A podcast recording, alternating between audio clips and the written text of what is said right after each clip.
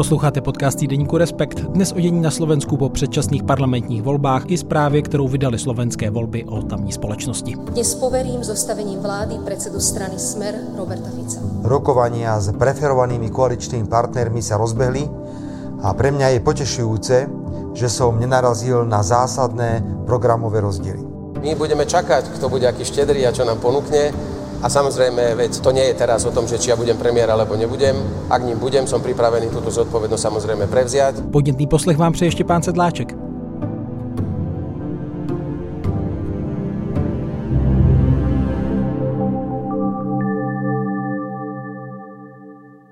Hostem eh, podcastu Týdeníku Respekt je slovenský sociolog, literární kritik a vědecký pracovník Sociologického ústavu Slovenské akademie věd Dominik Želinský, který také působí jako redaktor v kritickém měsíčníku Kapitál. Dobrý den, vítejte, díky, že jste přijal pozvání. Dobrý den, děkuji za pozvání. Tak na Slovensku pokračují ta neformální jednání o budoucí vládě.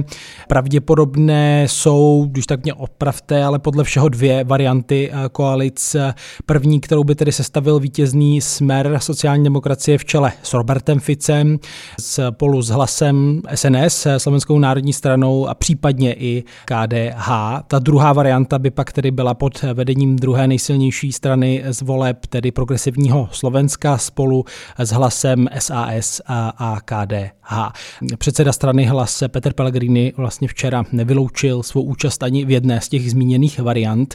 Tak mě by na úvod zajímal váš takový stručný komentář, jak se na to dívá sociolog, který sledoval aktivně tu kampaň a teď tedy i ta vyjednávání. Jak to za vás vypadá? No, v prvom rade myslím, že tam sú vlastne tri varianty. Tá prvá z nich je teda Smer, Hlas a Slovenská národná strana.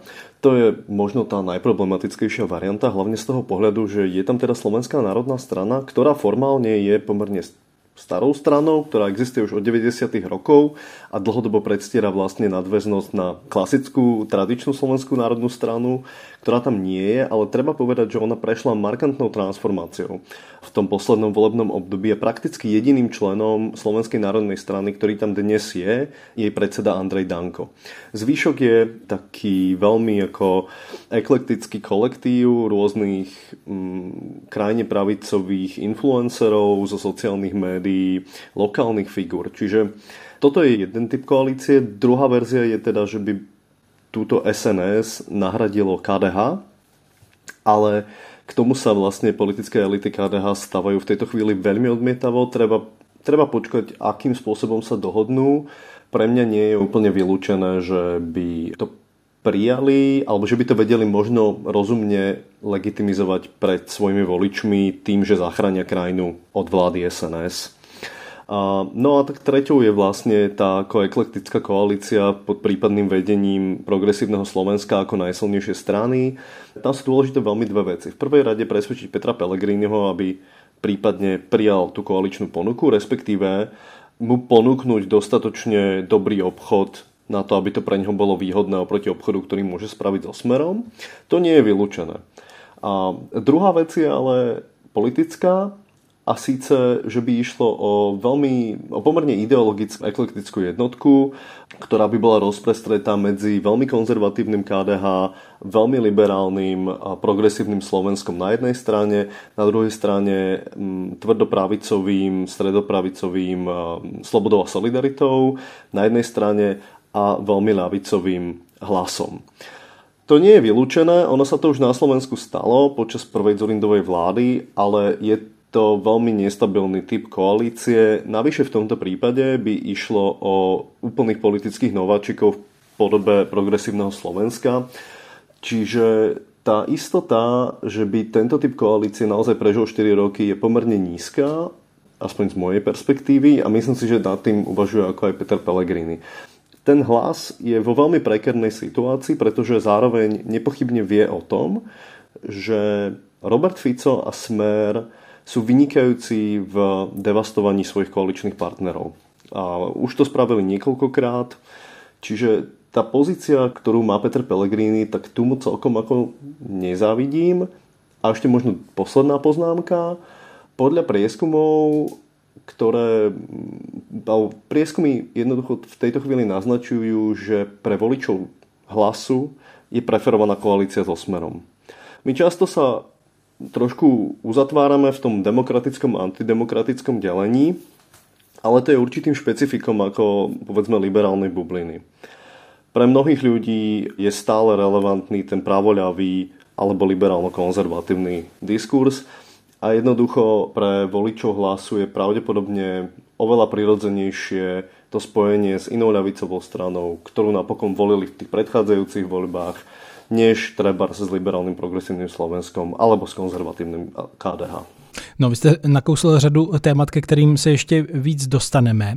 Já vím, že když Petr Pellegrini včera odcházel z jednání s hm, prezidentkou Zuzanou Čaputovou, tak se tedy před novináři nechal slyšet. Eh, Budeme robiť všetko preto, aby tá vláda, ktorá vznikne, naozaj nikoho neodrádzala od toho na Slovensku žiť, bývať, alebo aby sa ľudia museli za tú vládu hambiť. To je moja podmienka. Keď sa takú nepodarí vyjednať, tak jednoducho taká vláda s, so smerom nevznikne a nebude. Hovorím to veľmi jasne, veľmi čisto a netreba za tým hľadať nič. Ja nebudem žiadny podržtaška, ani nebudeme my niekomu len akoby výťahom k moci, aby si tú krajinu mohol zase zobrať do rúk a robiť si tu, čo chce.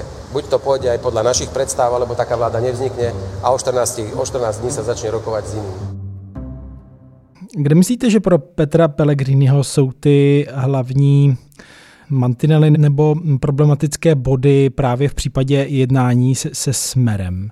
Protože on se i nechal slyšet, a to bylo už po volbách, že vlastně on sám v té vládě spolu s bývalým, spolu s druhým bývalým premiérem vlastně sedět nechce. Tak nevím si. Myslím si, že tam jsou velmi důležité osobné otázky, které se týkají vzťahov týchto dvoch expremiérov a toho, že Peter Pellegrini celkom zjavne dlhodobo nie je naklonený spolupráci s Robertom Ficom a vyplýva to z ich osobnej histórie. Na jednu stranu samozrejme Robert Fico vníma Petra Pellegriniho ako niekoho, kto zradil smer v časoch, keď smer na tom bol najhoršie. Na druhej strane aj vlastne Peter Pellegrini si pravdepodobne užil s Robertom Ficom v tom volebnom období 2018, keď ho nahradil na premiérskej stoličke svoje. Čiže tam si myslím, že je veľmi silný osobný limit, ktorý sa samozrejme dá si prekonať tým, aký, aký dobrý politický obchod bude hlas schopný vyrokovať a aj tieto prejavy Petra Pellegriniho sú súčasťou rokovacej stratégie. Zároveň myslím si, že tam dodnes existuje vysoká miera afinity medzi politickými elitami hlasu a politickými elitami smeru. A bohužiaľ, na rozdiel od časti slovenského, povedzme, stredopravého spektra, ako funguje, tak e, Smer aj Hlas sú strany, v ktorých ešte stále ako pravdepodobne veľmi dobre fungujú štruktúry. A pravdepodobne veľmi dobre funguje kolektívne rozhodovanie na rôznych, na rôznych úrovniach. Čiže tá, tá pozícia je, je, je neistá. Otázka je napríklad, ako veľmi Petrovi Pellegrinimu bude záležať na tom, aby pokračovalo vyšetrovanie kaos z minulosti Smeru. Treba povedať, že to bolo za jeho vlády, keď niektoré z nich začali byť vyšetrované. Otázka samozrejme je, ako blízko sa dostávajú prípadne k Petrovi Pellegrinimu samotnému. Čiže to je ďalší moment. A možno ten posledný je geopolitická situácia a orientácia na, na Európsku úniu, respektíve postoj k Ukrajine. A tam je to pomerne problematické, pretože Peter Pellegrini dlhodobo vlastne artikuloval súhlas s postupom Európskej únie a s, s medzinárodnou pomocou Ukrajine.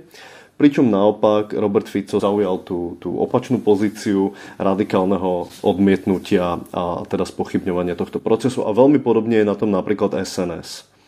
Čiže tam by muselo pravdepodobne dôjsť k nejakému typu dohody, akým spôsobom sa bude pokračovať po vzťahu k Ukrajine. Takže toto mi napadá ako určité ako vektory konfliktu a, a spolupráce, ktoré vlastne by sa mohli mohli otvoriť. Jaký vliv vlastně na to můžou mít potenciálně právě ty stranické struktury nebo složení těch stran, protože už jste tady naznačil, že tam vedle sebe stojí dost specifické strany od prostě SNS, která je uskupením lidí, kteří vlastně ani nejsou úplně v té straně združené kolem uh, Danka, pak tam je Smer sociální demokracie, což předpokládám je strana se stabilní členskou základnou, která má prostě nastavené ty svoje postupy.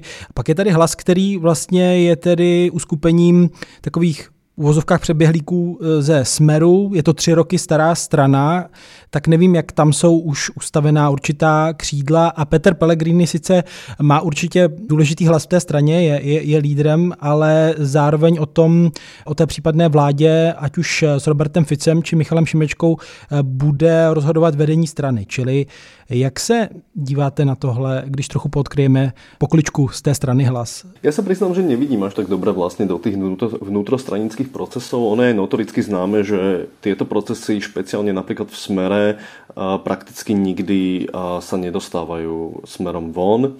Je tam prísna stranická disciplína a to, čo je známe, je, že v hlase, a teda hlas prevzal určitú časť štruktúr smeru aj tých regionálnych, pokiaľ viem. On má nejaké regionálne štruktúry, mal ambíciu ich vybudovať, ale v každom prípade je známe, že v hlase existuje jednoducho silné krídlo, ktoré mm, vníma smer ako prirodzeného politického partnera a navyše sa s ním stotožňuje aj vlastne na tom, na tom poli nielen ľavopravého, ale konzervatívno-liberálneho konfliktu, ktorý dnes na Slovensku dominuje aj tomu ľavopravému deleniu. Naopak vlastne vníma progresívne Slovensko, ktoré by bolo hypotetickým lídrom tej tej druhej alternatívy, ako veľmi problematickú stranu.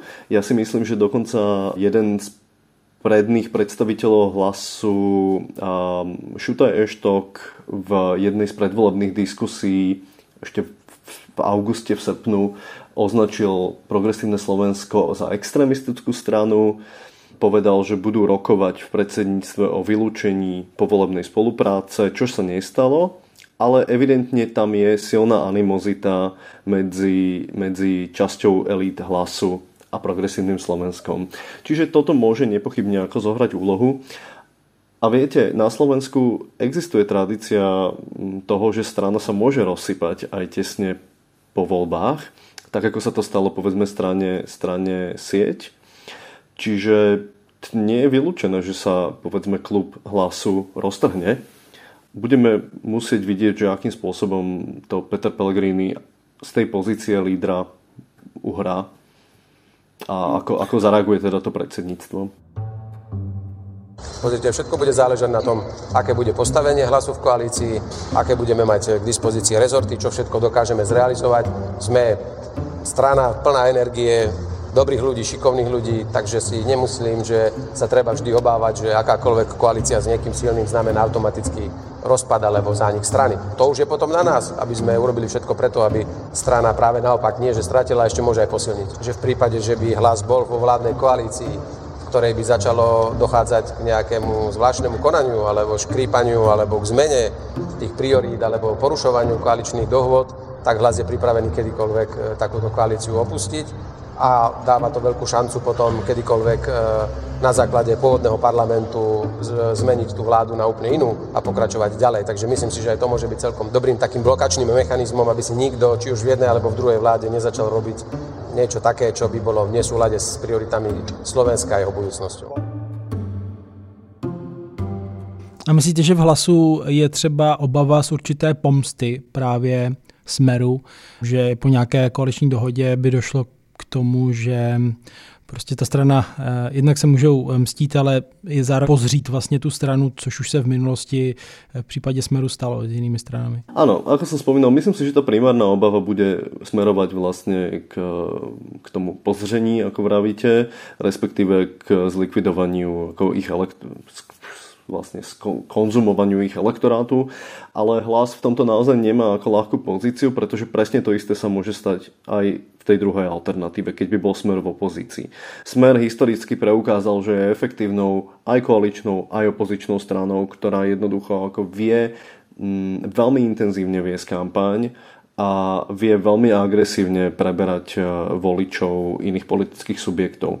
Čiže ani jedna pozícia nie je pre nich vlastne bezpečná. No a když se podíváme na progresivní Slovensko, myslíte, že e, lídr Michal Šimečka e, spolu tedy s vedením je připravený vzdát se jednak té premiérské role, třeba ve prospěch Petra Pellegriniho, a kde jsou ty jejich limity, aby se zase oni nespronevěřili svým voličům v té případné spolupráci s hlasem? Ťažko toto zhodnotiť, pretože často ide o ľudí, ktorí ešte sa v politike nepohybovali. Uvidíme vlastne v tejto chvíli, že aké sú ich politické kapacity, aké sú ich vyjednávacie kapacity. Ak správne rozumiem, tak určité signály tu boli, že sú ochotní akomodovať časť teda požiadaviek hlasu. Čo sa týka ich elektorátu, tak to je veľmi zaujímavé, pretože elektorát progresívneho Slovenska napriek tomu výsledku, ktorý ja si myslím, že je veľkým úspechom, tak e, nie je nejak stabilizovaný. Elektorát progresívneho Slovenska sa skladá z rôznych aj ľavicovo orientovaných, konzervatívne orientovaných, aj povedzme liberálne stredopravo orientovaných voličov a voličiek, pre ktorých progresívne Slovensko v závere tej kampane predstavovalo takú povedzme dážnikovú stranu, pod ktorú sa môže celý tento elektorát schovať a ktorá môže reprezentovať jeho primárny politický záujem a tým je vlastne zabraniť ako vláde povedzme národného konzervativizmu, národne konzervatívnej lavice a Roberta Fica. Čiže vlastne ťažko povedať, že čo ten elektorát úplne, úplne chce a nepochybne, že pre časť voličov progresívneho Slovenska by bola koalícia s hlasom tvrdou ranou. Otázka je, koľko tých ľudí by bolo. A samozrejme v prípade, že by zostavili koalíciu, tej chvíli by to už bolo jedno, pretože by im to dávalo ako určitý manevrovací čas na to mm, vymeniť elektorát a, a tak podobne.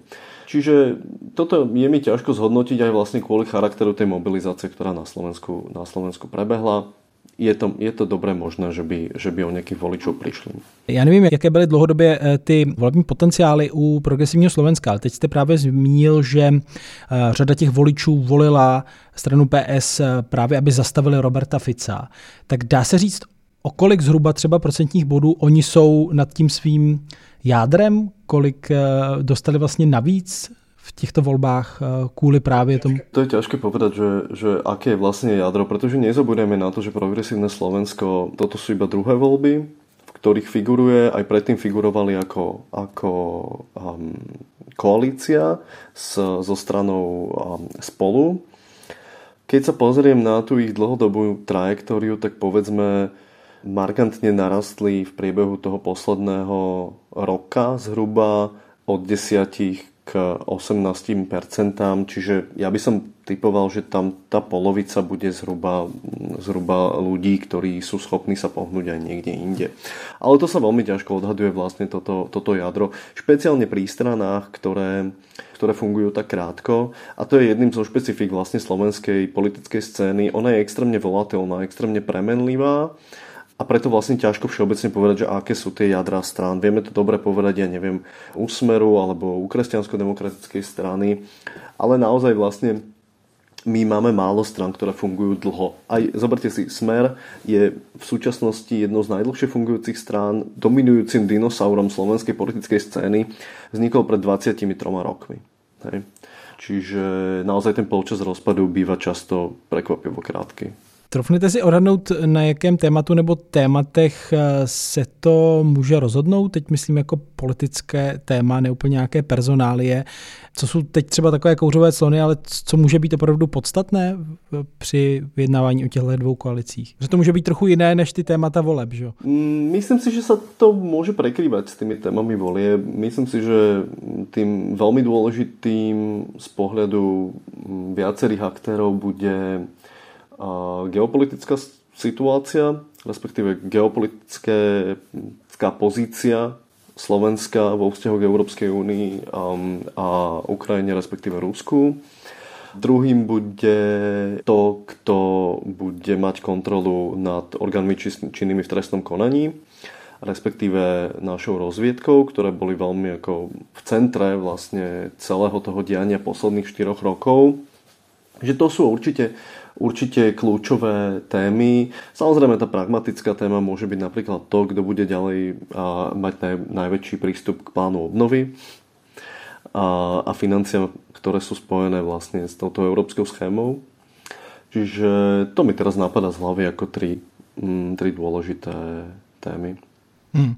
No, vy jste zmiňoval i určité dělení pravolevé, progresivní, konzervativní. Mě by zajímalo teď po volbách, možná je to i dlouhodobé, ale jaké jsou za vás tedy teď opravdu smysluplné ty osy při hodnocení a orientaci ve slovenské politice? Opravdu dává smysl třeba ta pravice levice? Je tam akoby autentická levicová strana z pohledu sociologa? Keď uvažujem o politických orientáciách, to často rôz skôr než povedzme o pravici, ľavici, liberalizme, konzervativizme.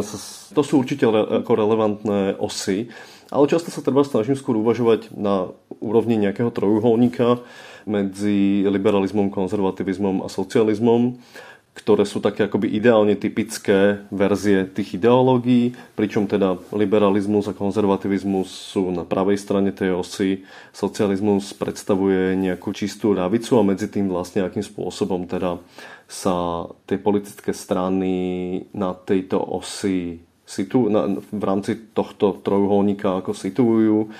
Vidíme to klasicky povedzme so smerom, ktorý sa posunul niekde na tú os medzi socializmom a konzervativizmom, skôr od liberalizmu. Naopak hlas, povedzme, zostáva, zostáva v centre. Ale určite ako mm, ľavica a pravica sú pre niektorých aktérov dôležité. Ja si myslím, že v poslednej dobe ich začína trochu preberať úlohu tej, tohto delenia liberalizmus a konzervativizmus, ktorý začína, je, je konfliktom, ktorý vlastne už dominuje aj globálne dominuje minimálne po roku 2001-2008, ale potom s najväčšou silou prichádza ten rozklad tzv. liberálno-konzervatívneho konsenzu po roku 2015 s migračnou krízou hej, a odtedy aj na Slovensku vlastne tento konflikt riešime veľmi, veľmi intenzívne. Samozrejme na Slovensku tiež a podobne asi aj ako v Čechách, hoci teraz som si spomenul, že v Čechách už to tak neplatí, a tak u nás samozrejme platí aj ten rozdiel medzi, medzi mestom a vidiekom. A to je jedna z osí konfliktu, ktorá je pomerne dôležitá. Ona sa často, a propos teda tak akoby kulturalizuje a moralizuje, ale rozdiel medzi mestom a vidiekom pokrýva aj často úplne pragmatické otázky typu kanalizácia, typu dostupnosť zdravotnej starostlivosti. Ale je to apropo teda vlastne konflikt, ktorý tiež je výrazným konfliktom v rámci globálnej politiky, nie je to vlastne slovenské špecifikum. Určitým slovenským špecifikom môže byť naozaj vlastne konflikt medzi podporovateľmi a oponentami tej vlády, ktorá na Slovensku vládla v roku 2020 a 2023. Tieto voľby znamenali aj značný pokles vlastne podpory pre hnutie Igora Matoviča. Sme rodina Borisa Kolára sa nedostala do parlamentu s veľmi nízkymi dvoma, dvoma a niečo percentami. Richard Sulík so šťastím sa zachránil prakticky na rovnakom čísle ako v posledných voľbách. Naopak, politickej scéne dominovali strany, ktoré buď vôbec neboli v parlamente, to je Progresívne Slovensko a Slovenská národná strana, alebo boli parlamentnou opozíciou, to je Smer a Hlas. Čiže to je isté slovenské špecifikum, ktoré sa vzťahuje vlastne k spôsobu, akým boli manažované ty posledné tři roky a ty krízy. No, když jsme načrtli tenhle eh, trojuhelník i některé další osy a díváte se tedy na výsledek těch voleb právě očima sociálního vědce, tak jakou třeba zajímavou zprávu pro sociologii ty volby prinesli o, o naladění té slovenské spoločnosti? Viete čo, ja sa vlastne nerad púšťam do takých esencializujúcich diskusí o tom, že akí teda tí voliči sú, aká je tá kultúra a tak podobne. Ja si myslím, že tie voľby a to víťazstvo smeru je možné vlastne pripočítať takým dvom skupinám faktorov. Na jednej strane sú to tie transnacionálne. Hej. Strašne veľkú úlohu hral COVID, strašne veľkú úlohu hrala rúská invázia na Ukrajinu, dokonca aj migračná kríza, ktorá sa do slovenského priestoru vrátila v posledných mesiacoch, respektíve týždňoch.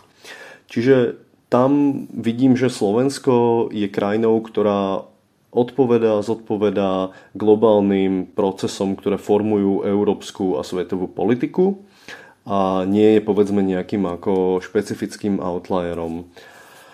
Ale Povedal by som, že spolu s týmito transnacionálnymi existujú aj špecifické lokálne faktory, ktoré ten výsledok volie silne ovplyvnili a ktoré vlastne nám akoby vypovedajú o tom, že čo sa stalo na slovenskej politickej scéne. A v prvom rade by som videl ten kompetenčný deficit slovenskej pravicovej politiky, ktorý vznikol po určitom rozklade strany SDKU, ktorá integrovala vlastne pravicovú scénu a po ktorej dochádza k nesmiernej, nesmiernému procesu fragmentarizácie a prakticky neschopnosti slovenskej pravice dostať sa k exekutívnym funkciám. To trvá 10 rokov, k vláde sa vlastne dostali ľudia, ktorí nemali vôbec žiadne exekutívne skúsenosti. To spôsobilo enormný chaos a zároveň ako to vlastne prišlo s vyostrenou retorikou potrestania Fica, spoločenskej očisty, ale vlastne výsledkom toho bolo, že jednoducho počas covidu vznikol obrovský chaos v slovenskej spoločnosti, ktorý teda vyvrcholil teda návratom Roberta Fica na scénu. A propos ten návrat Roberta Fica nie je taký spektakulárny, ako by mohol byť. Robert Fico nemá ani 30, ani 40 Dokonca prepadla Republika napríklad, čo je vlastne krajine pravicová slovenská strana. A naopak sa ukázalo, že je tu stále pretrvávajúci a silnejúci apetít po inom type, povedzme liberálnejšej, európsky orientovanej politiky, pretože 18% pre progresívne Slovensko je naozaj silný výsledok. Na prvý pohľad možno nie je ako fantastický, ale určitě nie je katastrofální. Ona asi to téma zkušenost versus neskušenost taky hodně rezonovalo ve volbách, že Robert Fico o sobě mohl říct, že je několikanásobný premiér a skúšený technik moci. Áno, to je, povedal by som, možno ďalšie z dôležitých tém, ktoré na Slovensku rezonovali a to bolo asi nie ani tak téma skús- skúsenosti, aj tá, ale bola to téma poriadku. Téma schopnosti zaistiť poriadok, bol to ten návrat k normálnosti, ktorý mal niektorí politici na plagátoch to samozrejme naozaj súvisí so spôsobom, akým Igor Matovič a predchádzajúca vláda vlastne riešili predovšetkým, predovšetkým covidovú pandemickú krízu. To bol ako naozaj veľmi ťažko prenositeľná skúsenosť zo Slovenska. To bol mimoriadný chaos, mimoriadné ako emočné, emočné výpetie, naozaj veľmi populistický spôsob riešenia, riešenia pandemickej situácie prostredníctvom sociálnych médií a tak podobne. A vlastne časťou toho, čo sľubuje Robert Fico, je návrat do normálu. Určitej istote. Hej. Na Slovensku máme takú tendenciu trošku vlastne sa pozerať z vrchu na ten motív istoty, ale on je veľmi kľúčový pri udržiavaní legitimity politického systému. Práve vlastne počas covidu došlo k tomu, že tá istota a viera v ten systém sa dramaticky prepadli aj vďaka spôsobu, akým na Slovensku táto kríza bola riešená. A Robert Fico mohol vtedy prísť a povedať, pozrite sa na tie obdobia, keď som vládol ja, a boli to aj obdobia finančnej krízy v 2008, a pozrite sa na to, aký to bol poriadok. A myslím si, že toto bola správa, ktorá s pomerne dosť ľuďmi aj rezonovala. Ale i tak Olano, které může být bráno jako symbol toho chaosu, úplně nepohořelo. Áno, úplne nepohorelo. To je, povedal by som, jedna z mojich prekvapení vlastne v tých voľbách, že sa im naozaj podarilo dostať na tých zhruba 9%. Povedzme si pravdu, nie je to 25% ktoré mali v tých posledných voľbách. Myslím si, že Igor Matovič je naozaj vynikajúci politický marketér, ktorý má povedzme ťah na bránu istým spôsobom a podarilo sa mu v záverečnej fáze tej kampane zachrániť samého seba a svoju stranu. Pomohla tomu, myslím, celkom aktívna, agresívna osobná kampaň, ale naozaj aj teda rôzne virálne videá. Ako nezabudneme na to, že Igor Matovič naozaj začal kampaňovať už na jar. On prakticky obehol všetky kultúrne domy na Slovensku, v každom z nich spravil osobnú kontaktnú diskusiu s voličmi. Aj to je, jeden, aj to je podľa mňa jeden z motivov, ktorý pomohol jeho parlamentnému prežitiu. Je to zvláštne, ale je to tak. Ale i tak je osobou, se kterou nikdo vládnout po té zkušenosti teď nechce. To se asi jakoby v dohledné době měnit nebude. Určite nie. To si myslím, že vlastne vôbec nie je na stole. A nie je to na stole už aj preto, že Igor Matovič prakticky okamžite povedal, že Oľano ide do opozície to je apropo jeho najprirodzenejšie politické prostredie. Tam si myslím, že Igor Matovič je skutočne šťastný. V prípade, že by došlo teda k vláde Smeru, Hlasu a SNS, tak tam môže byť relatívne užitočný. Ale on v tej exekutívnej vládnej funkcii je naozaj dosť deštruktívnym aktérom. Máte vy, když se ohlížíte za těmi volbami a tou kampaní, nějakou třeba událost nebo scénu, která jako symbolicky dobře vyjadřovala, co se na Slovensku eh, minulý víkend potom, potom stalo? Myslím, že tu vyostrenú emočnú situáciu, takú tú emočnú infláciu by som povedala až, ktorá dominovala záveru kampane, stelesňovalo ten už dnes ikonický konflikt medzi Igorom Matovičom a Robertom Kaliňákom. Zlodeji skorumpovaní. Vy ste zničili Slovensko. 200 tisíc ľudí kvôli vám zo Slovenska muselo odísť. Zabili ste Jana a Martinu, že sa nehambíte. Tento mafián tu oproti mne s Kočnerom, s Baštrnákom robil biznici. Rozkradli ste miliardy eur. Miliardy eur. Kaliňák, mafián. Mafián, Kaliňák. Chod do prdele, zlodej. Som si mal doniesť asi ďalší mikrofón kvôli zlodejovi, lebo viem, že je zlodej. Nechytaj ma. Chod do prdele, Kaliňák, ti hovorím. Pusti to! Prestaň, Igor. Igor, prestaň. Prestaň. Pusti to! Prestaň. Pusti to! Prestaň. Pusti to, je to môj majetok! Prestaň. Pusti to, ty hajzel! Vlastnú mater, vlastnej mater si Ty robil zločinca, ty Au! báš. Ty hajzel!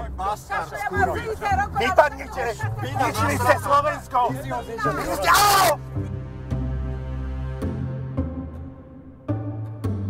Druhá vec, ktorú by som zdôraznil, je predloženie tej volebnej kampane na 9 mesiacov, čo je možno niečo, o čom sa nehovorí, ale ja by som zdôraznil jeden dôležitý fakt, pretože to bolo vlastne porušenie tých nepísaných politických pravidiel, ktoré hovoria, že predčasné voľby po, po páde legitimity existujúcej koalície by mali byť v najskoršom možnom termíne, ale v terajšej vláde sa podarilo presvedčiť aj prezidentku, aj parlament, že potrebujeme 9 mesiacov na to, aby Robert Fico nevyhral voľby, pretože keby voľby boli v máji, tak by ich vyhral. A to bolo podľa mňa veľmi symptomatické tomu, akým spôsobom vládol Igor Matovič, respektíve garnitúry Oľano, ktoré prakticky vôbec nerešpektovali nepísané písané pravidlá politiky, nerešpektovali respektíve vládli s určitým typom revolučnej morálky a revolučnej legitimity, ktorá ich vlastne situovala do pozície aktérov, ktorí môžu jednať podľa vlastného rozhodnutia na báze toho, že vlastne nie sú Robertom Ficom a že oni sú tí dobrí. A toto si myslím, že veľmi razantne ovplyvnilo tú politickú situáciu v rokoch 2020-2023 a je to niečo, čo naozaj vlastne priviedlo mnohých ľudí možno k tomu pocitu, že tá demokracia na Slovensku je deformovaná. A, a ten tretí, ktorý by som spomenul, je možno taký triviálnejší, ale je to vlastne spojenie strán Smer a SNS s um, Daným Kolárom, respektíve Danielom Bombicom. To je na Slovensku populárny telegramový influencer. A inak teda človek, ktorý je známy vlastne v tej, v tej alternatívnej mediálnej sfére a ktorý sa objavil cez jeden telemost na stretnutí Smeru a za ktorým aj Andrej Danko dokonca letel do Británie, aby spolu spravili rozhovor. Hej, ten človek je pomerne otvorený rasista, je na neho vydaný medzinárodný zatýkač, je to človek z prostredia tých tzv. alternatívnych médií a pre mňa bolo signifikantné, že vlastne dve mainstreamové relatívne dlho existujúce strany boli ochotné spojiť sa s aktérom, ktorý reprezentoval tento typ prostredia. To bolo niečo, čo si myslím, že bolo pomerne dosť špecifické v slovenskej politike. Možno by to nebolo špecifické v americkej politike, ale na Slovensku to bolo určité novum a určitým spôsobom možno aj naznačovalo, prečo sa Smeru podarilo tie voľby vyhrať pretože v nejakom momente vlastne poskytol politickú platformu aj tomuto prostrediu a vlastne využil napríklad konšpiračné teórie a teraz ja som ten posledný, kto by ich nejakým spôsobom chcel stigmatizovať tých ľudí, ktorí im veria. Ale Robert Fico proste pochopil potenciál tohto typu jazykových hier, tohto typu jazyka pri rozpušťaní legitimity systému. Respektíve pochopil, že oni sú signálom rozpadávajúcej sa legitimity politickej moci a pocitu nespravodlivosti, pocitu nejakého možno nejakého utláčania a dal im z pozície trojnásobného premiéra politickú platformu. Hej. On vlastne sám v sebe, tak povediac, stelesnil ten molotov koktejl, ktorý tí nespokojní ľudia, ktorí mali počas covidu pocit, že štát jednoducho si na nich došlapol. Robert Fico sa im ponúkol ako ten ideálny aktér, ktorý vráti tie, tie stabilné časy a odstráni tú, tú chaotickú garnitúru Igora Matoviča. Já si v téhle souvislosti vybavuju ty oslavy nebo výročí Slovenského národního povstání, kdy jednotliví lídři tedy vystoupili z, z projevy, nějak se vymezovali třeba vůči tomu, jak se připomíná e, tento den slovenské historie a Fico měl ten projev, kde tedy naplno tedy promluvil o řekněme, vztahu k válce na Ukrajině, vymezil se vůči Spojeným státům, když mluvil o Eh, o fašismu nebo nacismu, tak spíš eh, v souvislosti eh, s očerňováním toho, co tedy dělají Ukrajinci, než by zmiňoval tu ruskou agresi a hrůzy, které se tam dějí ze strany tedy ruských vojáků.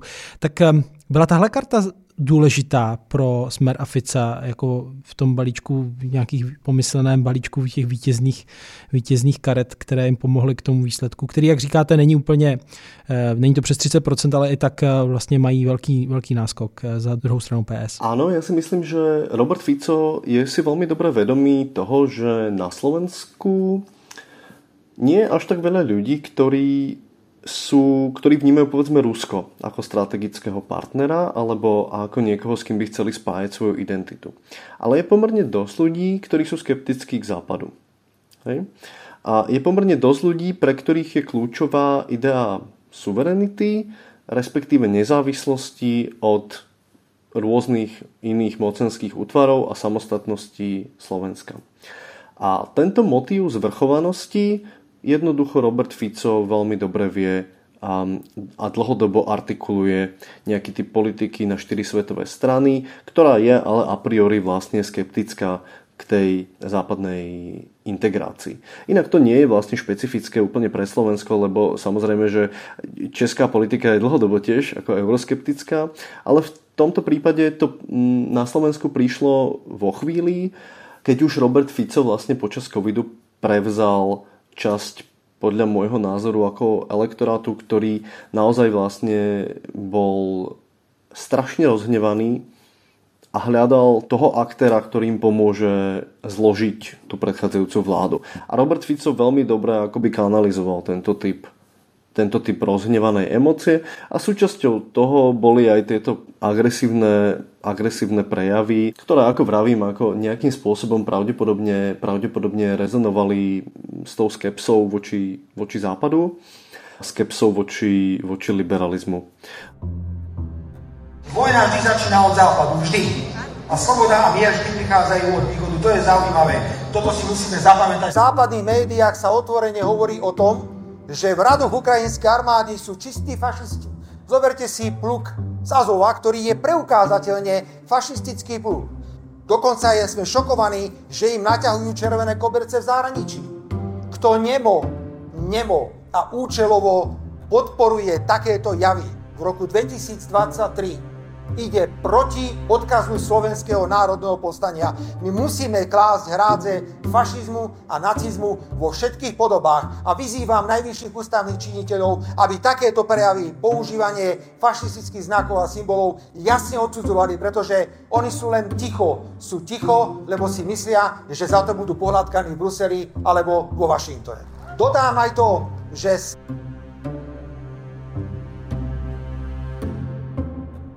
Ale svojím spôsobom to bolo veľmi ľahké, hej, je to aj taká relačná záležitosť, že toto sú veci, ktorými sa Robert Fico mohol vymedziť voči dvom dôležitým aktérom a jedným bol hlas, ktorý formuloval povedzme viac prozápadnú politiku. Druhým z tých, z tých oponentov bolo progresívne Slovensko, ktoré bolo vlastne tým ideálnym ako bruselským antagonistom, keďže vlastne predseda Progresívneho Slovenska a podpredsedom Európskeho parlamentu. Progresívne Slovensko má viacerých europoslancov, je to veľmi proeurópska technokratická strana. A tieto formulácie, ktoré Robert Fico hovoril, boli vlastne takými akoby dokonalými odpoveďami, dokonalým protipolom na tento typ politiky. Myslíte, že už se teď dá říct, co z toho, eh, co všechno zmiňoval Robert Fico a někdy to bylo opravdu šokující vyjádření, eh, jen tak cynicky spíše využil, protože ovládá tu, tu hru, jak jste to popisoval, orientuje se v těch eh, konspiračních kruzích a co opravdu mínil vážně? Robert Fico je pragmatický politický aktér, by som povedal, ktorý si uvedomuje limity protizápadnej alebo západoskeptickej retoriky. On otvorene nikdy nepovedal nič o vystúpení z Európskej únie ani z NATO. Naopak, otvorene a konzistentne opakoval, že Slovensko musí zostať v Európskej únii, musí zostať v NATO. Tak podprahovo tým vlastne komunikoval s republikou, ktorá vtedy ešte vyhlasovala referendum, respektíve vyhlasovala vlastne tvrdú pozíciu proti týmto medzinárodným štruktúram.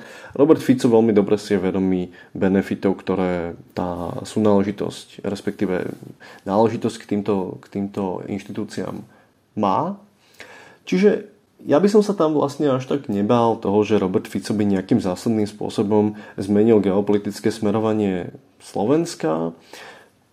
On skôr si myslím, že bude artikulovať, bude artikulovať pozície, ktoré dobre rezonujú s, vlastne s domácim publikom a to budú presne tie pozície nezávislosti, um, na ktorých nám Slovensku nebude nikto nič diktovať. Ale to, to je myslím si vlastne štandardom ako európskej politiky Akurát teda Robert Fico má vlastne veľmi ako agresívny, agresívny slovník. Hej, ale spomeňme si na to, že aj dokonca česká stredopravicová politika vždy ako s tým motivom pracuje. Na Slovensku je to ešte možno o čosi silnejšie v tejto chvíli. Čiže ja si myslím, že, že na tej medzinárodnej úrovni mm, sa z toho až tak veľa nezmení. Uvidíme naozaj, že kto bude napríklad ministrom zahraničných vecí, ale Robert Fico tradične do týchto pozícií nominuje ľudí, ktorí sú relatívne konsenzuálni a schopní v tých medzinárodných vzťahoch, si myslím. Čo sa týka tej vnútornej politiky, tak tam je to možno zaujímavejšie, čo Robert Fico splní z týchto varovaní alebo hrozieb. A tam si myslím, že dôjde asi nepochybne, pokiaľ Fico bude pri moci, teda k, ku zvýšeniu kontroly nad orgánmi činnými trest, v trestnom konaní. Pravdepodobne vlastne dojde k zastaveniu tých trestných konaní, ktoré sú rozbehnuté proti, proti, proti smeru a je možné, že nejakým spôsobom teda bude, bude ohrozená špeciálna prokuratúra. Otázkou ale je, že nakoľko vlastne toto znamená a povedzme to ohrozenie demokratického systému, o ktorom sa hovorí ako tak, ako takom. Ja si myslím, že ide nepochybne o ovplyvnenie štátnej správy, aj ovplyvnenie, povedzme, právneho štátu, ale nevidím Roberta Fica celkom ako aktéra, ktorý by napríklad mal záujem fundamentálne ako zmeniť vlastne ten charakter štátu, ktorý by naozaj sa chcel pustiť do tej tvrdej nejakej urbanizácie, o ktorej sa, o ktorej sa hovorilo. Určite nejaké ovplyvnenie tam bude, ale, ale na toto Robert Fico nemá priestor, nemá podľa mňa na to až tak vlastne motiváciu, pretože vidí, že aj pre Orbána je to v čomsi problematická pozícia. Ja mám pocit, že niekedy vlastne tento demokratický, antidemokratický diskurs, ktorý som spomínal, že je takým zvláštnym mechanizmom diskurzívnym, ktorý sme možno ja, my ako to liberálnejšie ladené spektrum spoločnosti tak e, pragmaticky trochu, trochu prijali, respektíve to hovorí o určitej kríze možno liberálnej pozície, ktorá vlastne dnes legitimizuje samu seba primárne tým, že neustále poukazuje na demokratické deficity tých ostatných, v tomto prípade teda smeru. A je to trochu kontraproduktívne, pretože to vlastne zahmlieva konkrétne politické a ekonomické konflikty, ktoré, ktoré ležia na pozadí rôznych teda voličských rozhodnutí. A je to podľa mňa kontraproduktívne aj preto, že to vlastne pomáha tým antisystémovým aktérom, akým je dnes aj Robert Fico, Pretože vďaka tomu, že on má neustále ten label, to, to označenie toho demagoga, toho autokrata, toho človeka, ktorého bratislavské liberálne elity nenávidia, ktorého nenávidí Brusel, tak tomu vlastne umožňuje vyjadriť perfektným spôsobom svoju opozičnú identitu. Hej. Vďaka tomu demokraticko-antidemokratickému rámcovaniu sa Fico môže prezentovať ako ten aktér, proste, ktorého sa to centrum moci bojí, ktorý je vlastne tým, tým tým nástrojom, vďaka ktorému tí voliči môžu vyjadriť svoj hnev a, a dekonštruovať nejaké tie mocenské vzťahy, ktoré vlastne ich, ich ťažia. Ja možno iba som dodal, že vlastne asi nemyslím, že, že tí voliči, ktorí rozhodli tie voľby, sú nejakí nedemokratickí, alebo že to je nejaká otázka ich vnútornej psychológie. Myslím si, že to voliči, ktorí jednoducho mali pocit za ostatné tri roky, že vlastne tá demokracia bola deformovaná. A bohužiaľ to bol práve Robert Fico, kto tento sentiment veľmi dobre podchytil a weaponizoval ho vlastne v politickom boji velmi agresivním způsobem. Já vám rozumím. Na druhou stranu, když se podíváme na závěr toho jeho předchozího dějství ve slovenské politice, poznamenaný eh, vraždou Jana Kuciaka a Martiny Kušnírové, prodůstáním organizovaného zločinu do politiky, které jakoby vyhřezlo vlastně veřejně, tak ve světle toho eh, jakoby rozumím těm obavám o, o, o slovenskou demokracii. Tak za mě spíš otázka, pokud eh, mu ve výsledku může tahle nálepka spíš pomáhat, tak eh, co je jako lepší strategie v případě téhle hrozby, která třeba není úplně absolutní ve smyslu, že by šlo o diktátora nastupujícího k moci, jako v případě, řekněme, nacistického Německa, ale nějakého člověka, který možná má autoritářské tendence, nevím, tak, eh, tak co by bylo poctivější? Nevím, či poctivější, ale myslím si, že Robert Fico musí být eventuálně porazený politicky. Bude to buď musieť spraviť hlas, alebo pravdepodobne iná lavicová strana, pretože inak to príde eventuálne niekedy možno z krajne pravicových pozícií. Roberta Fica bude musieť poraziť proste politicky pravdepodobne nejaký iný lavicový subjekt, podľa môjho názoru. A samozrejme, ja, ja nespochybním to, že tie, tie, obavy, tie obavy sú, sú legitimné do istej miery, ale ako som povedal, myslím si, že to bude eventuálně politický boj. Hmm. Vy, jste, vy jste zmiňoval stranu Republika, která se těsně nedostala do parlamentu těch stran, byť s nižším výsledkem, které se nedostaly, nesplnili to kvórum, bylo víc, tak eh, je za vás podstatné, eh, kolik lidí vlastně teď není zastoupeno v tom novém slovenském parlamentu? Nevnímam to dramaticky, ako mm, ja som napríklad veľmi rád, že republika už dnes nie je v, v parlamente, ale treba povedať, že sa prekonala tú hranicu 3% a dostane štátny príspevok. To znamená, že budú mať financie na to, aby kandidovali do eurovolieb. To znamená, že budú mať platformu pre ďalšie voľby a na to, aby sa opäť vrátili. Uvidíme, aká bude vtedy situácia, ale Samozrejme celkom to, to nevylučujem. A nezabúdajme na to, že ako sme vlastne sa bavili, tak e, tých voličov republiky v priebehu e, posledných rokov začal reprezentovať aj Robert Fico a aj teda strana, strana SNS. Jedným markantným zaujímavým problémom je maďarská menšina, Aliancia skončila o percento lepšie ako v posledných e, voľbách, ale bol taký zaujímavý moment počas čítania výsledkov, keď to vyzeralo, že Aliancia by sa mohla dostať do parlamentu a vtedy sa začali vlastne analytici a analytičky pýtať, že čo by to znamenalo, pretože ide teda o stranu s úzkými väzbami k Orbánovskému Maďarsku. Ale vlastne dneska, dneska a je to zaujímavá otázka, že, že aká je situácia v maďarskej menšine, pretože bohužiaľ existuje aj jazyková bariéra medzi slovenskou a maďarskou menšinou. Veľmi málo sa o tomto probléme dlho hovorilo, ale dneska to teda vyzerá, že Maďari vlastne už nevolia etnicky, ale skôr preferujú povedzme progresívne Slovensko, prípadne aj Smer alebo iné ako celonárodné, celonárodné strany. Dokonca oproti tomu, oproti tomu predchádzajúcemu parlamentu by som zdôraznil, že tentokrát napríklad aj tí ľavicovo-liberálni voliči majú v, treba v progresívnom Slovensku e, časť svojho zastupenia, která je možno o niečo väčšia, než byla v tom poslednom. Když jsi zmiňoval ty konspirace, tak e, to asi je všeobecně známé. Z pohledu výzkumu si často o slovenské společnosti mluví jako velice zakonspirované.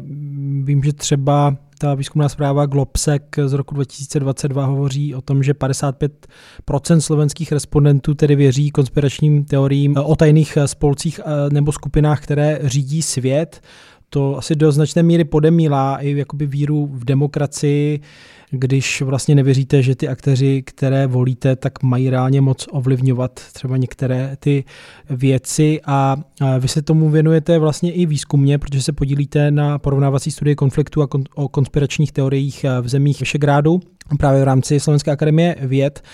Mě by zajímalo právě z pohledu tohohle tématu, jestli ty volby byly v něčem za vás, za vás objevné, nebo jestli vám to třeba předložilo nějaké nové výzkumné otázky nebo témata? V prvom rade vždy sa snažím byť dosť opatrný, keď hovorím verejne o konšpiráciách, pretože to je určitá nálepka, ktorá sa stala extrémne stigmatizujúcou, extrémne problematickou, kde kto je označený za konšpirátora, zároveň sa nám do toho košíku konšpirácií sa nám tam ocitajú rôzne povery, rôzny lokálny folklór, regulárne konšpiračné teórie, a rôzne, povedzme, mizinformácie, dezinformácie a rôzne takéto jednotky proste diskurzu, tak povediac.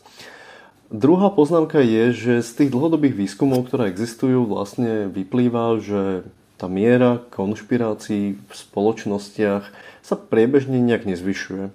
Zhruba podobný počet ľudí, objem spoločnosti je, má tendenciu veriť konšpiračným teóriám. To, čo sa skôr zvyšuje, je miera pozornosti, ktorý, ktorú my tomu, tomu dávame a miera konfliktu, ktorý vlastne konšpiračné teórie alebo podobné entity tej spoločnosti generujú. A potom posledná tá, tá, taká téza k tej najväčšej zakonšpirovanosti Slovenska ono je to taký typ výroku, ktorý proste má tendenciu vytvoriť mm, určitý typ morálnej paniky o slovenskej spoločnosti, keď sa potrebujeme utvrdiť v tom, že keď teda veci nejdu tak, ako si predstavujeme, tak za to môžu tí hlúpi, hlúpi ľudia. Lenže konšpirácie sú vždy prejavom nejakého typu, ako som spomínal, pocitu ohrozenia, pocitu znevýhodnenia, pocitu alebo tam mocenskej prevahy, ako sme to vlastne videli aj, aj, počas, aj počas, počas covidu.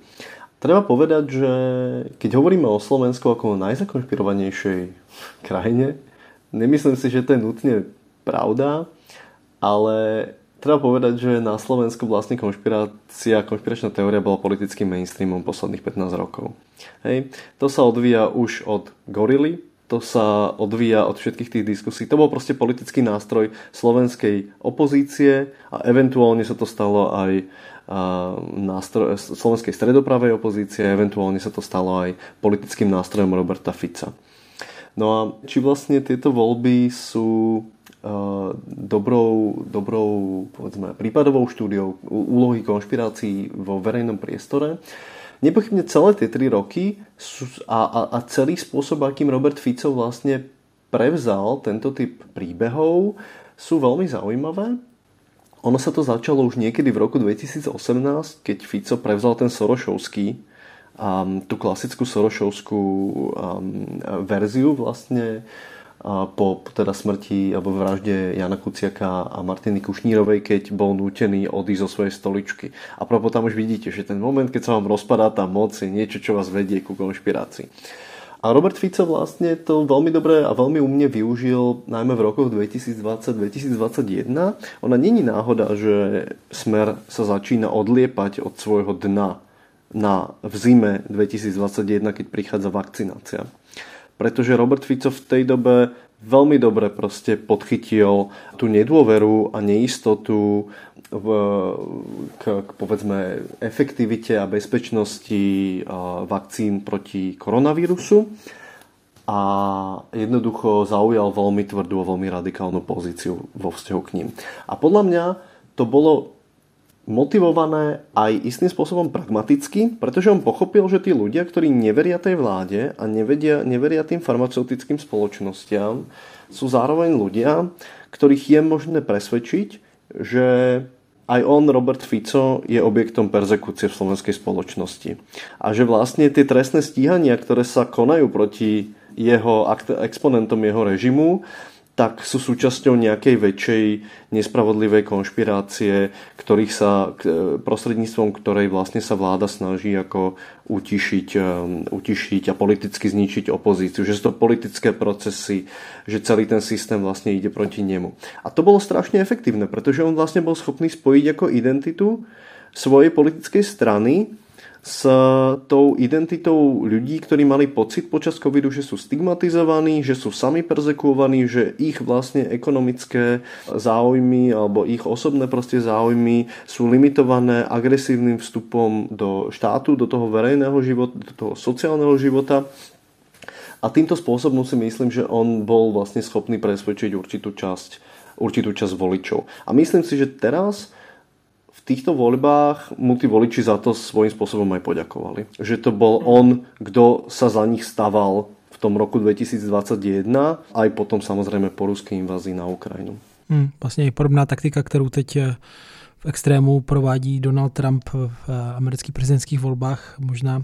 Ale... Ja tam vidím tie paralely vlastne medzi tým, ako tí ľudia a s akými typmi publika uh, oni, oni vlastne, vlastne komunikujú a do akej pozície sa stávajú. Hej, som nepoužil ten, ten, eh, tú metaforu molotovho koktejlu celkom náhodou, lebo presne tak uh, svojho času niekto označil Donalda Trumpa a voličov Donalda Trumpa ako, ten, ako, ako teda molotov koktejl, ktorý oni hádžu smerom k tomu systému. To je právě to, že i když třeba potom ve výsledku tedy Robert Fico jako praktik moci mm, nemá třeba zájem bourat úplně ten celý systém vach a protivách, jako se to do jisté míry děje Maďarsku nebo stalo v Maďarsku, tak ale tou svou cestou, kdy opravdu podporuje a zapaluje vše kolem a podporuje tyhle názory, tak vlastně ale ten systém tak trochu bourá, protože velká část společnosti vlastně zůstane v nevíře v ty instituce, ne? Áno, to si myslím, že to je jednoducho ten problém, že Robert Fico sa úplne, úplne akoby vzdal tej zodpovednosti a pravdepodobne tá jeho viera je v to, že on bude schopný sa vrátiť a bude schopný vlastne stabilizovať tú situáciu. Že tí ľudia, že teda verí pravdepodobne tomu, že tí ľudia budú veriť tomu systému, pokiaľ na jeho čele bude on a tým pádom až tak nezáleží na tom, čo spraví teraz, keď je v opozícii. On stavil strašne veľa podľa mňa na víťazstvo v tých voľbách aj sociálne z tej pozície, ako ovplyvnil tú spoločnosť, naozaj aj, aj vlastně politicky. To se dostáváme asi k závěru, protože ta otázka konspirací a souvislosti s těmi volbami, tak ehm, tady se nabízí třeba i nějaké eh, poučení pro politiku v Česku. Konec konců jedna z reakcí na ty volby z Česka Český minister vnitra Vít Rakušan na to reagoval na Twitteru, že je třeba teď začít nějak víc vysvětlovat, že eh, prostě se nemá tady stát eh, to, co, to, co na Slovensku. Z vašeho pohledu jako odborníka, který se tohle problematikou zaobírá, eh, tak asi prostě není cesta očerňovat a říkat, můžu za to konspirátoři a nejít jakoby hloubš do té kategorie, ale co tedy? Prostě jenom vysvětlovat A... No nie, tak e, vlastne, vlastne ten, ten rámec, ak si spomenie správne na ten tweet Víta Rakušana, bol taký, že teda ľuďom treba vysvetliť e, výhody liberálnej demokracie. To je trochu zavadzajúce, pretože ľudia ako ich musia cítiť tie výhody. Pokiaľ ľudia nebudú cítiť tie výhody, budú žiť v nejakom type neistoty, budú mať pocit, že ten systém ich buď ignoruje, alebo priamočiaro jedná proti ním, tak e, nebudú vidieť žiadny racionálny dôvod na to, aby ho predsa podporovali. Hej? A tie konšpirácie to už je akoby sekundárny prejav tohto pocitu, tých pocitov nespravodlivosti. Samozrejme, oni akoby vlastne sa prichytávajú, nachádzajú nejakú úrodnú pôdu medzi ľuďmi, ktorí žijú s pocitom ohrozenia alebo nespravodlivosti a tak podobne. Čiže toto budú asi príčiny, ktoré jednoducho tie vlády budú postupne musieť, musieť adresovať.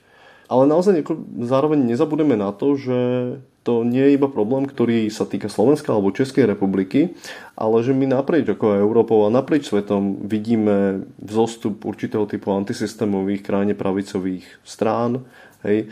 Európsku politiku hlboko ovplyvňuje problém migrácie a sú to problémy, ktoré si vyžadujú komplikované, komplexné riešenia ale tým iba hovorím teda, že, že nejaký akoby debunking a, a, alebo očierňovanie, ako ste spomínali, tých ľudí, ich e, povedzme dehonestovanie ako nejakých dezolátov, v žiadnom prípade ako ani poprvé nie je podľa mňa adekvátne vlastne tým tomu, čo o nich vieme vedecky a v žádném případě to nepomáhá vlastně řešení těch problémů. Já jenom pro doplnění kontextu eh, ocituju celý ten tweet eh, Víta Rakušena. Výsledek slovenských voleb je pro nás varováním i poučením. Obavy lidí, kteří žijí často na periferii zájmu, nemusí mít reálný základ, ale nejsou proto méně skutečné. Pokud chceme udržet v Česku liberální demokracii, musíme vysvětlovat její výhody i těm, kdo z nich v současné době neprofitují nebo jen málo, lidem ve vyloučených lokalitách, lidem chudším, zklamaným a vytvářet společnost odolnou proti strachu.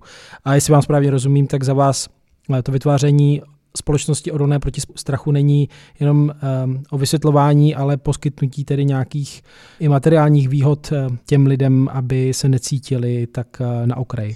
Materiálne výhody sú vlastne jedným z tých aspektov, hej, ale to je proste o službách, to je o sociálnych výhodách, to je o vzdelávaní, respektíve prístupe k vzdelaniu, prístupe k slušnej práci a, a, a samozrejme akoby socioekonomické istote a sociálnom systéme. A, to sú jednoducho veľmi dôležité faktory, pretože človeka, ktorý, akoby človeka, ktorý je hladný, prostě nepresvedčíte, že nie je hladný. Já vím, veřejně jste to říkal, že jste volil ve volbách eh, progresivní Slovensko, tak eh, jste jako volič občan spokojen? Jak se na to díváte? S celým výsledkom volieb samozrejme nie som celkom spokojný, ale na druhú stranu treba povedať, že to je výsledok dlhodobej trajektórie. Proste Slovensk, progresívne Slovensko mm, bolo na prvej pozícii myslím v dvoch alebo troch prieskumoch, inak vždy dominoval už od roku 2000, už, už vlastne posledný rok dominoval Smer. Čiže očakávať, že Smer nezvíťazí, bolo síce príjemný pocit, ale, ale asi nie úplne realistický. Ja by som zvýraznil niečo, čo som spomenul. A síce, že Smer nemá 30, nemá ani 44%. Stá, ako mal v minulosti. Hej? A zmizla republika, zmizol Boris Kolár z politickej mapy, Áno, krajnú pravicu dnes zastupuje SNS a čas, časťou, teda, časťou teda Smer, ale ten výsledok je o čo si lepší, než sme mohli vlastne očakávať na, tejto, na tomto poli. A myslím si, že 18% pre progresívne Slovensko je veľmi nádejný výkon, ale ako som spomínal, uvidíme, že ako to vlastne bude vyzerať. Dokonca si myslím, že aj tých 15%, ktoré si hlas dokázal udržať, je pre sociálno-demokratickú stranu proeurópskou pozíciou stále slušný a pozitívny výsledok. Prežila sloboda a solidarita, nie že by som bol najväčším fanúšikom, ale povedzme, že aj stredopráva pozícia na politickom spektre jednoducho potrebuje nejaký typ stabilného zástupcu.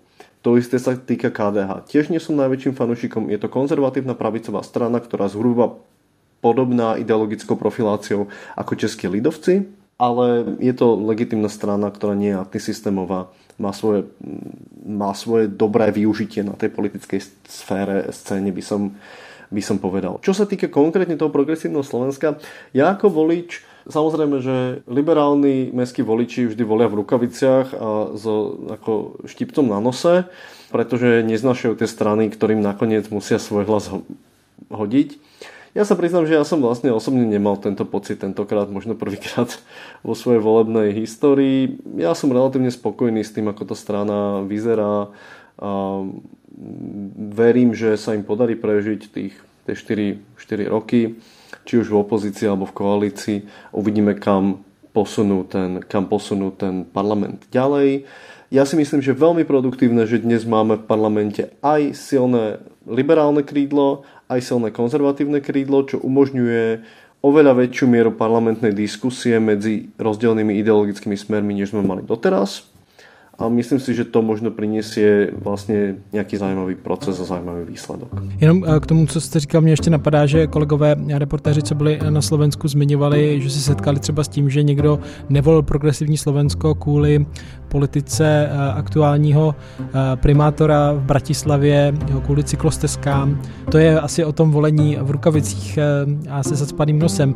Myslíte, že tohle třeba bylo jako rozšířené? Myslím si, že to je špecifická časť voličov, ktorí vlastne budú smerovať k slobode a solidarite. Trebars, ktorá efektívne vlastne zastupuje práve tieto rôzne motoristické, stredopravé, euroskeptické pozície, ktoré sú povedzme v Čechách, rozmýšľam, že ktoré sú povedzme príbuzné s určitou časťou ODS, pre ktorú by bolo progresívne Slovensko neomarxistickým liberálnym projektom, tak to budú proste voliči, ktorí budú smerovať treba s tým smerom, ale teraz niektorí z nich stále volili progresívne Slovensko, pretože SAS hrozilo, že vypadne z parlamentu a tak sa možno postupne vrátia.